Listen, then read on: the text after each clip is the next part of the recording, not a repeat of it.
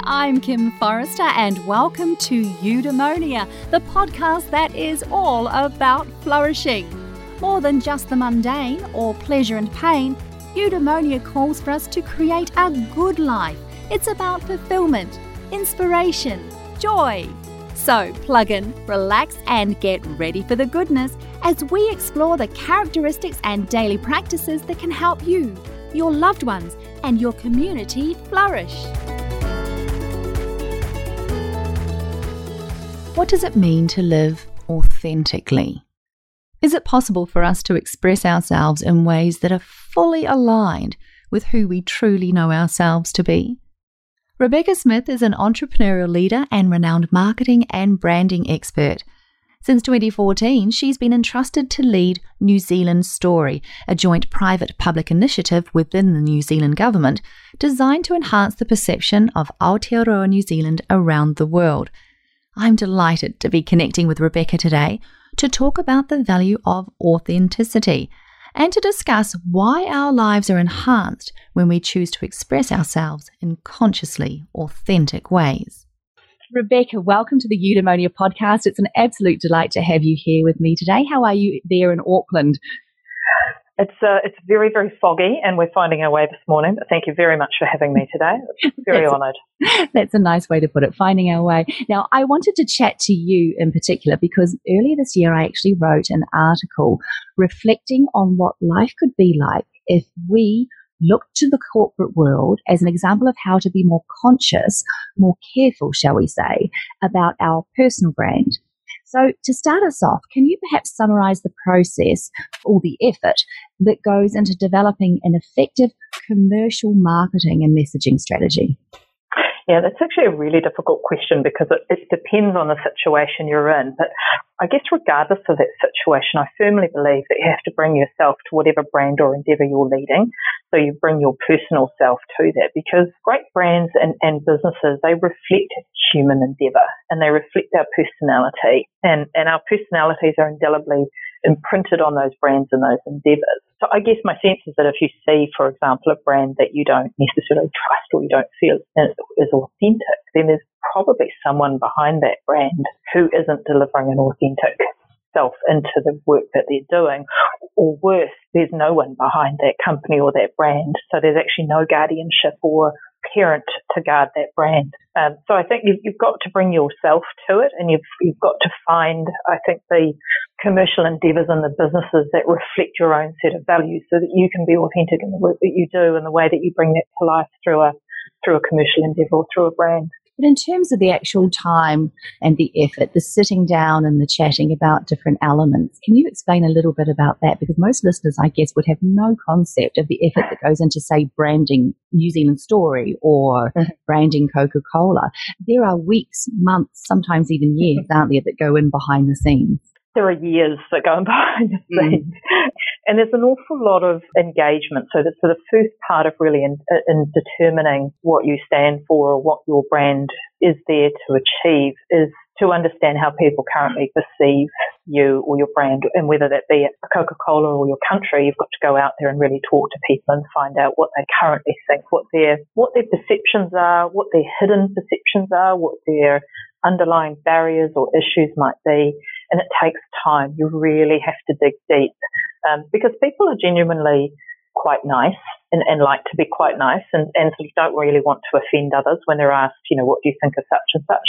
Mm. So you have to really dig deep. And, and in the work that we do for our country, we go into offshore markets and spend time with consumers and with buyers and with influencers in focus groups with an anthropologist who's very skilled at peeling away those layers. And, you know, there can be cultural layers, it could be all sorts of nuances that you have to pull apart to understand, well, how exactly are we seen? And what do you feel about us? What do you think is authentic? What do you want to hear from us? And what do you believe? Where can we go to in terms of how we portray ourselves that is believable and what stretch? So you do need to spend an awful lot of time doing that because if you're trying to shift perceptions, the most important part is to understand what those perceptions currently are. Mm. You really, otherwise you're just making it up, and um, and what you end up with will be a surprise to your consumer or to the person you're, you're trying to portray that too. See, this is what I find astounding. Corporations can spend years doing the research, discovering how they're perceived in the world, and then trying to brand themselves and make sure that their messaging is aligned with what they stand for and who they are. Yet, as individuals, so many of us are quite thoughtless in the way that we tread through the world. You know, you only have to look on the internet to know that people are just blurting out whatever's top of mind a lot of the time without any thought to how they are actually portraying themselves in that moment. So, from your vast experience in the corporate world, can you see ways that our lives and perhaps our society could benefit as we as individuals were a little more careful with our personal messaging? Yeah, look, this is, um, I've got two young daughters, two young teenage daughters, and this is a conversation I have with them quite often is about their brand, their personal brand, and what they stand for, and how they want to be perceived, and the impact that some of their decisions and their behaviours have on that, mm. and whether they're comfortable with the outcomes around that. I, I don't know that we take the time to really help our young folk in particular understand that. I don't know that they're necessarily aware of the impacts until it's too late. You know, through our work here, we we use social media. We use it as a very efficient and effective platform to reach a whole range of people across the world. But I do feel that in years to come, we're potentially going to look back at social media channels and wonder why on earth we let them be sort of so rampantly used for, for such young people in particular without some training around it. I mean, mm. we're really, you know, unleashing these platforms to kids that are 13, 14 who don't have that self awareness. And it follows through, and you start to see that and the attitudes and the behaviours uh, of, of people um, in their 20s, 30s, and 40s who who sort of also don't have a sense of consequence around that. And I think it's, I think we're in a really uncomfortable place right now on that. That we haven't in the past had to really think so carefully about that because we haven't had the platforms to amplify those conversations, and we do now, and we're not prepared. So yeah, I think through through schools and through universities and through you know early career development, there needs to be a lot more emphasis on that aspect of it of self management and self control. Mm, oh, two very important words. And through parenting as well, as you were saying. Mm. So you've got two daughters, and you were saying there that, you know, certainly in the corporate arena, the first thing you do before you send out a message, before you even formulate a message, is to make sure that you're going to be perceived in an authentic way and also in a way that, that truly reflects who you are on the inside. You are obviously asking your daughters to stop and reflect a little bit more about those very factors before they go on social media. Do you think that it's possible for us as individuals to undertake the kind of deep self reflection that you do in the corporate world? And do you think it's actually healthy for us to do so? Do you think that maybe we can get a little bit obsessive about how people perceive us to be? Um, yes and no. I do think it takes us a long time to figure out what we stand for. Um, that, that's the maturing process. And often many of us don't have necessarily the right opportunity or the right environment to even express that if we were to know that or to make the right choices or to make choices that are aligned to those particular principles. So I think if we were to, to really reflect deeply in those situations, one might become quite unhappy and because you feel that you're not being authentic or you can't execute against your, your belief system. Mm. Um, so I think it is very complicated and, and whilst it's important to endeavour to do that, when you've got the opportunity, I think we have to realise that many people aren't able to make those changes and have to live with constraints or compromises. And yeah, I think it can be really unhealthy to dwell on that too much if you're not in a position to make changes around it. If you are, then fabulous. But I think mm. if you're constrained, it can be a very unhappy place. Well, that's a really interesting point because what happens if, yes, you want to express your authentic self, but through social constraints or whatnot, you're unable to do so? Do you think that actually undermines our health and well-being in some way? Mm. I do. I do. And, and, you know, as I say, if you've got the opportunity to make changes in that environment, to say, well, actually, I'm doing something that doesn't sit well with me, or I'm in a situation that doesn't work with my principles or my values, mm. then ideally you'd try and seek help to, to find a different place. And I'd say that even in the corporate world, if you're in an organization or you're working around people who you feel uncomfortable with, if it doesn't sit well with you personally, then that's the time to go and seek a change, to look for something else. And so when you are empowered to make those changes and you have got the options to do that, then I definitely, you know, encourage anyone to do that so that you can be in a place where you are being authentic and that you have a sense of integrity about the work that you're doing and the people that you work and the decisions that you're making. I'm just conscious though that that might be quite difficult for a whole range of people. So I think we've got to be careful about sort of saying, well, just get out there and change the situation. Sure. Take control and be empowered. Um, because there are people in certain countries and certain social situations who go, well, you know, walk a mile in my shoes and try and do that. Yeah. So let's flip that on its head then, because one thing I think we can take responsibility for is the way that we allow and encourage authenticity in others then. Mm. Do you feel that we can take responsibility to uh, draw out of other people their authentic self, their authentic opinions, their authentic beliefs and perceptions? Oh, absolutely. Absolutely, and that's that's leading by example. That's um, being true to your own self. And when you are true, then you find that others around you will be drawn to that. And if they're not, then probably find a different group to, to mix with.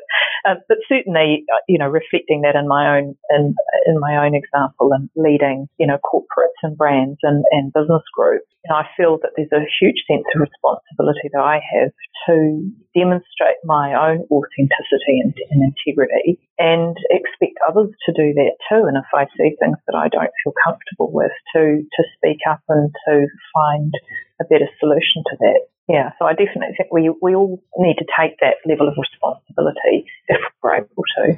I can see that courage is required in order to be authentic in a couple of ways. Firstly, in order to speak up against the crowd sometimes if you're feeling uneasy about something. But the second facet that I feel could be quite uncomfortable and could take personal courage is actually reflecting on one's own shadow side because authenticity obviously requires some us to know ourselves inside out. So what do we do when we find that inevitable dark side? If we're to be truly authentic, Rebecca, do you think it's wisest for us to sort of express those dark sides of ourselves or suppress them? Well, I think suppressing them is, is probably un, a more unhealthy option. Mm. Um, finding ways to to resolve for them is the better solution. I think it is important to be honest and vulnerable in terms of understanding what, what we're what we're capable of or, or what we feel needs to be improved, and then agitate for better. And, and that's something that I certainly advocate for and with all my teams and people around me is to always agitate better, not in a negative way, but to, to look for the improvement, to find a better way to do things, to be better people, to be as authentic through everything that we do that we can. So I, I do feel with that sort of self-reflection also needs to come a sense of restlessness about improvement. It might take time, but I think that's exciting. That's when you learn and you reflect and you can see yourself developing and you can see the other people around you becoming kind of improved versions of themselves. Mm, there again, a, a, way that we can actually help and encourage others is to perhaps allow them to have those dark, icky sides and encourage them through that very discomforting process of agitating for better. I love the way you say that. now, you speak a lot about trust in your articles and your interviews, and obviously in marketing, trust is of ultimate importance. Do you think there's a link between being authentic and being trusted? Trust is an outcome of authenticity. Right. Um, I mean, you can have transactional or rational or functional trust. You know, I trust that the ATM will, will spit out my money, or mm. Trust that the you know, that this power switch will work. That's sort of transactional. But to get emotional trust, you really have to feel that what you're being exposed to and the experiences that you're having and everything that follows through from that is authentic, that it's lined up. I mean, as individuals, if you go out and make friends and you're not your true self, if you're not being authentic, those friends will be shallow friends or they, they won't last necessarily because they'll soon discover that you're not who you say you are or who you're pretending to be. And I think that's exactly the same with brands. You know, you might get a, an immediate rush of interest, but longer term, people don't trust you if they don't feel that that you're being authentic. They want to see consistency and they want to see your personality and your values come through. And that does take a great deal of courage inside an organization and it takes brand leadership and it takes you know, you really have to understand that quite deeply and build that sense of authenticity and values and, and principles within an organisation because, you know, it's everyone expressing those consistently that's going to build that trust over time. You've spent an awful lot of time dealing with, speaking with, researching consumers, people all over the world. Do you feel that we perhaps underestimate a human's ability to see through the BS. Do, do you think that people are actually that people are actually able to see and feel and sense if you're being inauthentic in ways that oh, totally. we haven't, we don't fully understand yet. Totally. I, I think I think there are, and you know, I'm a marketer and I've been in, in branding and marketing for a very long time, and I think there are moments when we will try and kid ourselves that, that what we've produced is wonderful and that everybody loves it and and the reality is often far from the truth. So you know we do need to get out and really talk to people and understand and dig deep and pull the pull the layers away. Mm. So what do you really think? What do you really believe in this brand? So as I say, there's transactional trust. There's sort of surface level. I like this because it's convenient or useful for me, or it's part of my group. My friends will like me more because I, I use this brand or I'm attached to such and such.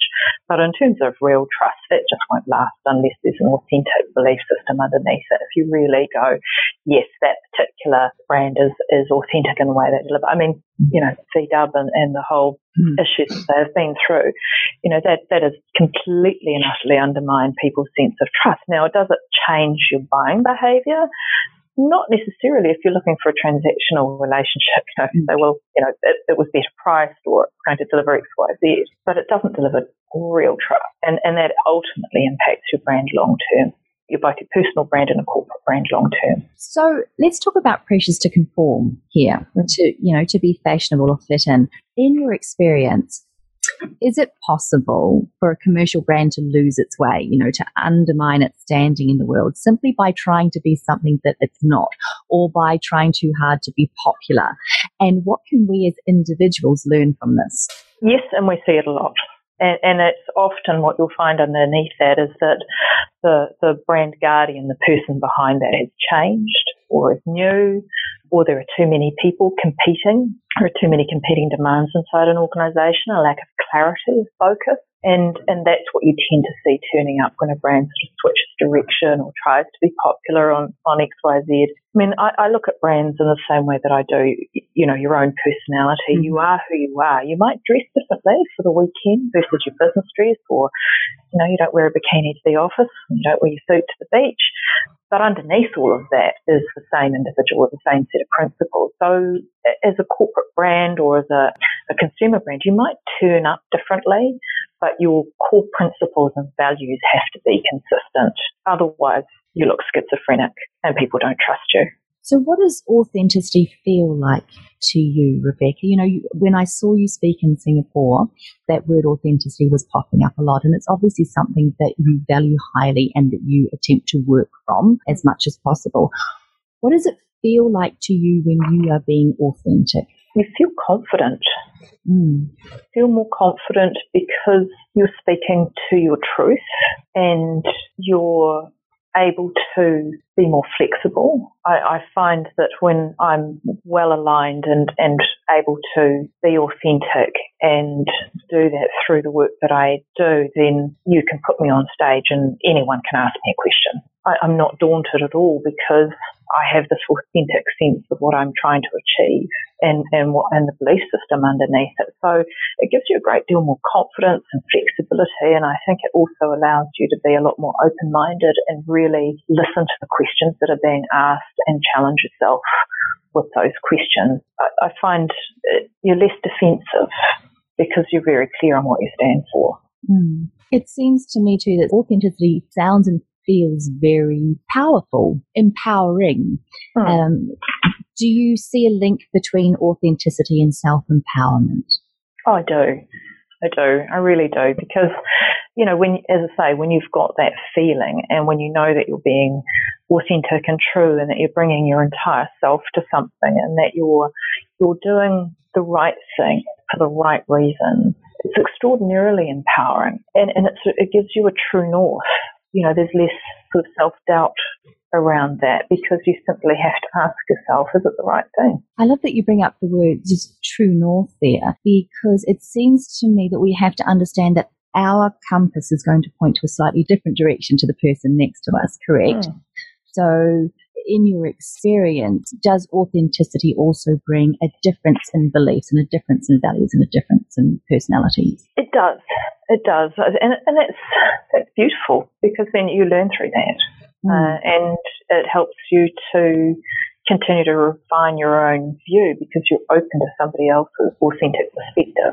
And, and, as long as that person is acting with integrity and, and you see that and you feel that, then it's a tremendous opportunity to be inquisitive and to say, mm. well, wh- why do you feel that way? Or let's explore why we've got such different perspectives on this and be considerate of other people's viewpoints. I think it gives you, as I say, being able to live in that authentic way is such a learning opportunity you, you don't feel as protective or as fearful as new. Wow, uh, what you just said there um, brought up something really powerful for me because being authentic doesn't mean being the same person all through your life. Then, so for instance, uh, you will allow a brand to evolve over time. Is that right? Mm.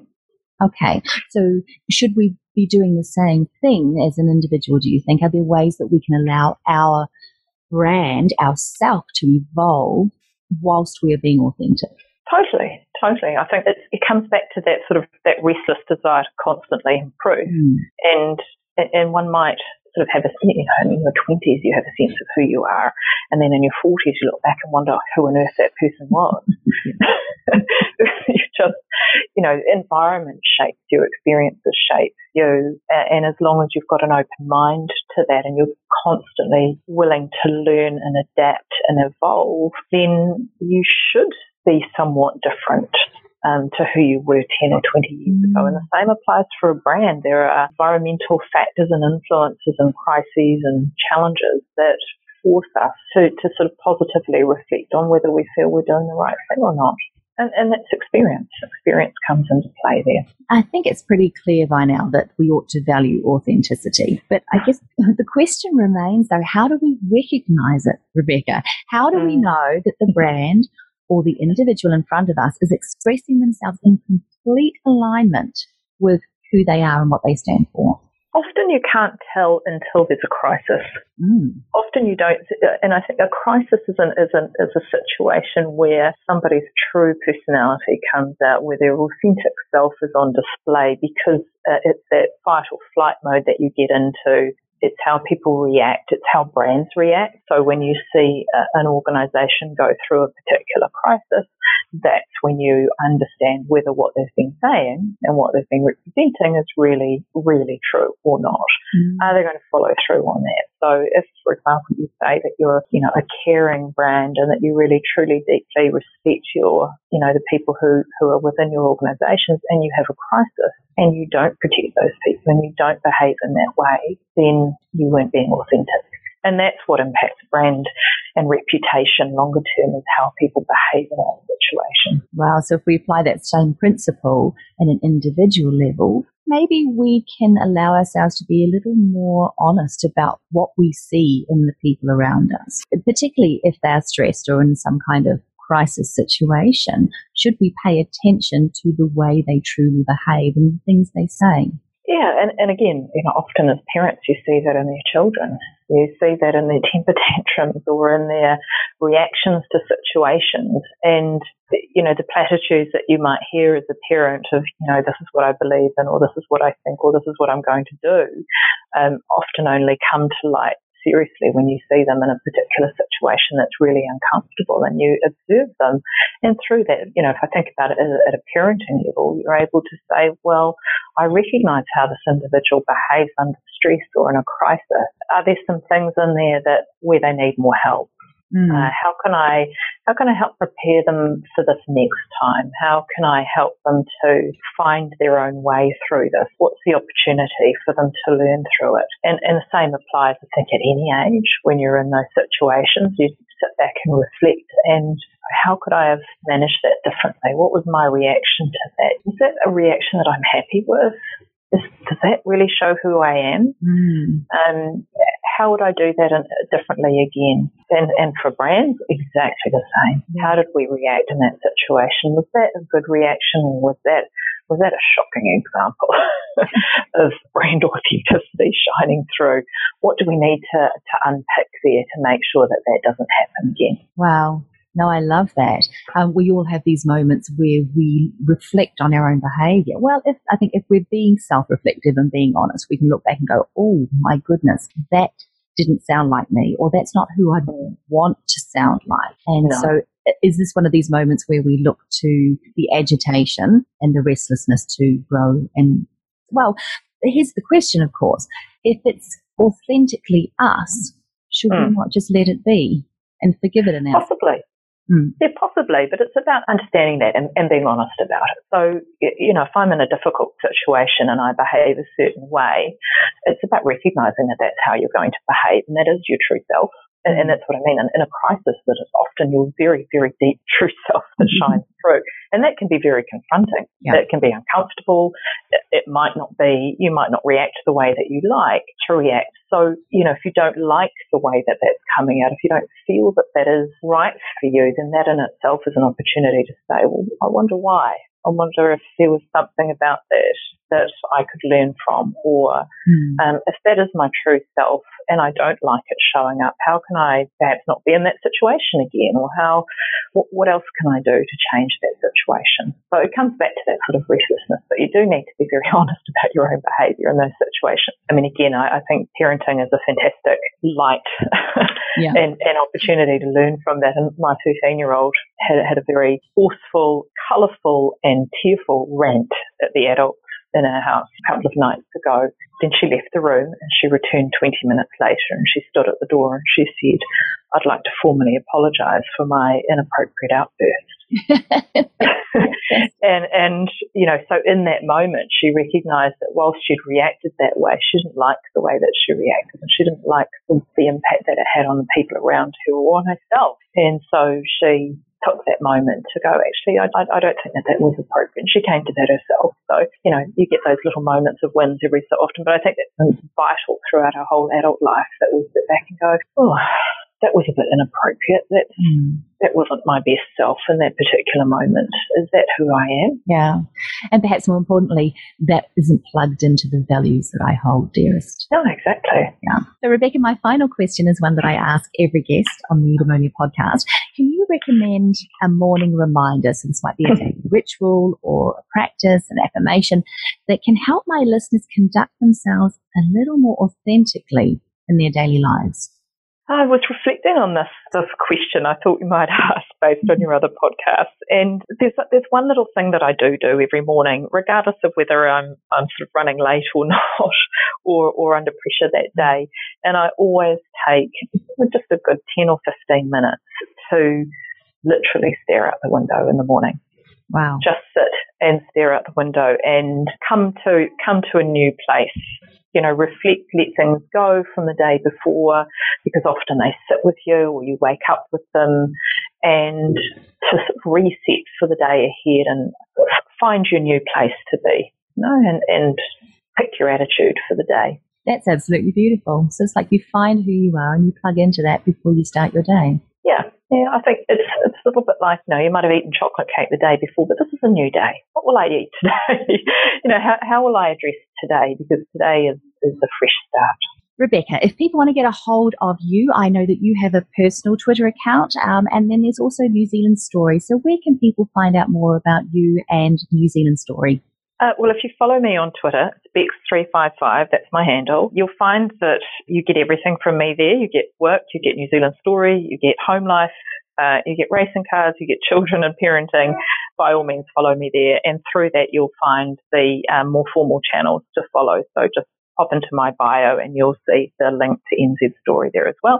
Um, you can follow me on LinkedIn as well, but Twitter is probably the best place to follow me. Rebecca Smith, thank you so much for being here on the Eudaimonia podcast. It's a delight to have you here sharing such interesting insights into our personal brand, authenticity, and the way that we are perceived and would like to be perceived in the world. Thanks so much for being here with me. Well, thank you very much. I really do appreciate you taking the time to, to hear from me, and I hope that I'm able to provide just a few glimmers of interesting insight here and there for your listeners. As the American author Adam Grant once said, authenticity means erasing the gap between what you firmly believe inside and what you reveal to the outside world. You've been listening to the Eudaimonia podcast. If you'd like to learn more about how to live a truly flourishing life, please subscribe and check out eudaimoniapod.com for more inspiring episodes. I'm Kim Forrester. Until next time, be well, be kind to yourself, and be authentic. This has been a production of TheWellnessCouch.com. Check us out on Facebook and join in the conversation on Facebook.com forward slash The Wellness Couch. Subscribe to each show on iTunes and check us out on Twitter. The Wellness Couch, streaming wellness into your lives. Whilst the Wellness Couch presenter endeavor to provide accurate and helpful information to their listeners, these podcasts cannot take into account individual circumstances and are not intended to be a substitute for health and medical advice from a qualified health professional. You should always seek the advice of a qualified health professional before acting on any of the information provided by any of the Wellness Couch podcasts.